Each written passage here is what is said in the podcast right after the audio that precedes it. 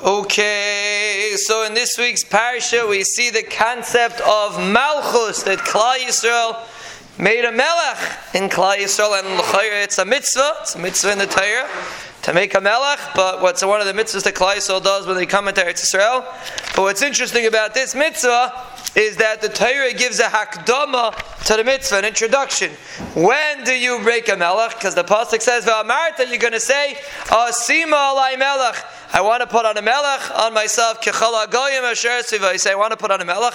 Then the pasuk says, put a melech on you. But apparently, if Klai, and then there's a special halachas that a melech has. But apparently, if Klai so doesn't ask this question, then I don't know if a halacha it's like that, but the way the the way the Torah puts it, it sounds like if Klai does not ask this question, there is no chiyuv to put up a melech. And it's interesting: is a melech a good thing? Is a melech not a good thing? And if it is a good thing, then what's the difference if Klai asks for it? And what's more fascinating is in Haftarah Parshas Korach, when we talk about when Klai actually appointed a melech, Mashmuel Hanavi gave Klai Musar, and they said, and he said, "You don't need a melech. The Ribono Shel Olam is your melech." And he said a tr- very interesting thing, which he spoke about once he said that what I'm going to do is I'm going to daven that it should rain in the middle of the summer, and you're going to see that it's not a good thing that you asked for a melech.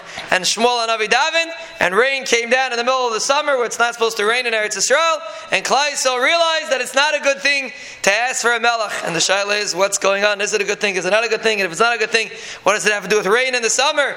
And there's a very important concept over here.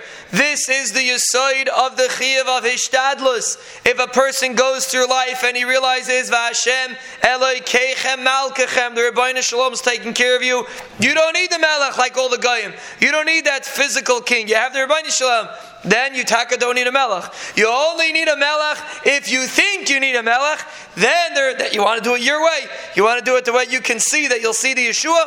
Okay, we'll let you do a melech. But what happens? Zok Shmuel Hanavi, when a person pushes his way, so to speak, and he doesn't let the Ribono Shel Olam run it his way, and he pushes the way he wants, then what happens? It's like rain in the summer. A guy standing outside, it's hot outside. He says, "You know, I really want, I really could use some gishmaka rain." Elamaisa, you don't realize that there's a whole cheshbon. There's a reason why it doesn't rain in the summer. There's people that have their wheat out in the fields. It's going to get ruined. But if you're a fool and you don't realize that, all you see is right in front of your two feet, right in front of your nose. So you say, "Oh, Ribono Shel Olam, we need rain," and the Ribono Shel Olam sends rain, and it's a terrible klala. Zok Shmuel Hanavi. You know what asking for a melech is? It's taking your own matters into your own hands, taking your life into your own hands, taking bilus on your life. And you know what that's like? That's like rain in the summer when the guy doesn't realize that the Ribono Shel Olam has a plan, a big huge plan, and you're going to end up much better off when you don't have rain in the summer, even though you'll be hot. And that is the limit over here. If you say you need a melech, then you need a melech.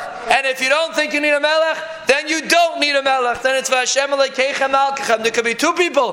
One person needs the melech, and it's a mitzvah for him to do a melech. And the other person should not do a melech, doesn't need a melech. He has Vashem Alekechem Alkechem the message of Chodesh Elul is Emuna and Bitachon Ani L'daydi V'daydi to remember Hashem Elokeichem Malkechem. We are the sugi of Rosh Hashanah is a sugi of Malchus. How do you come into Malchus when you realize that I don't need a Melech?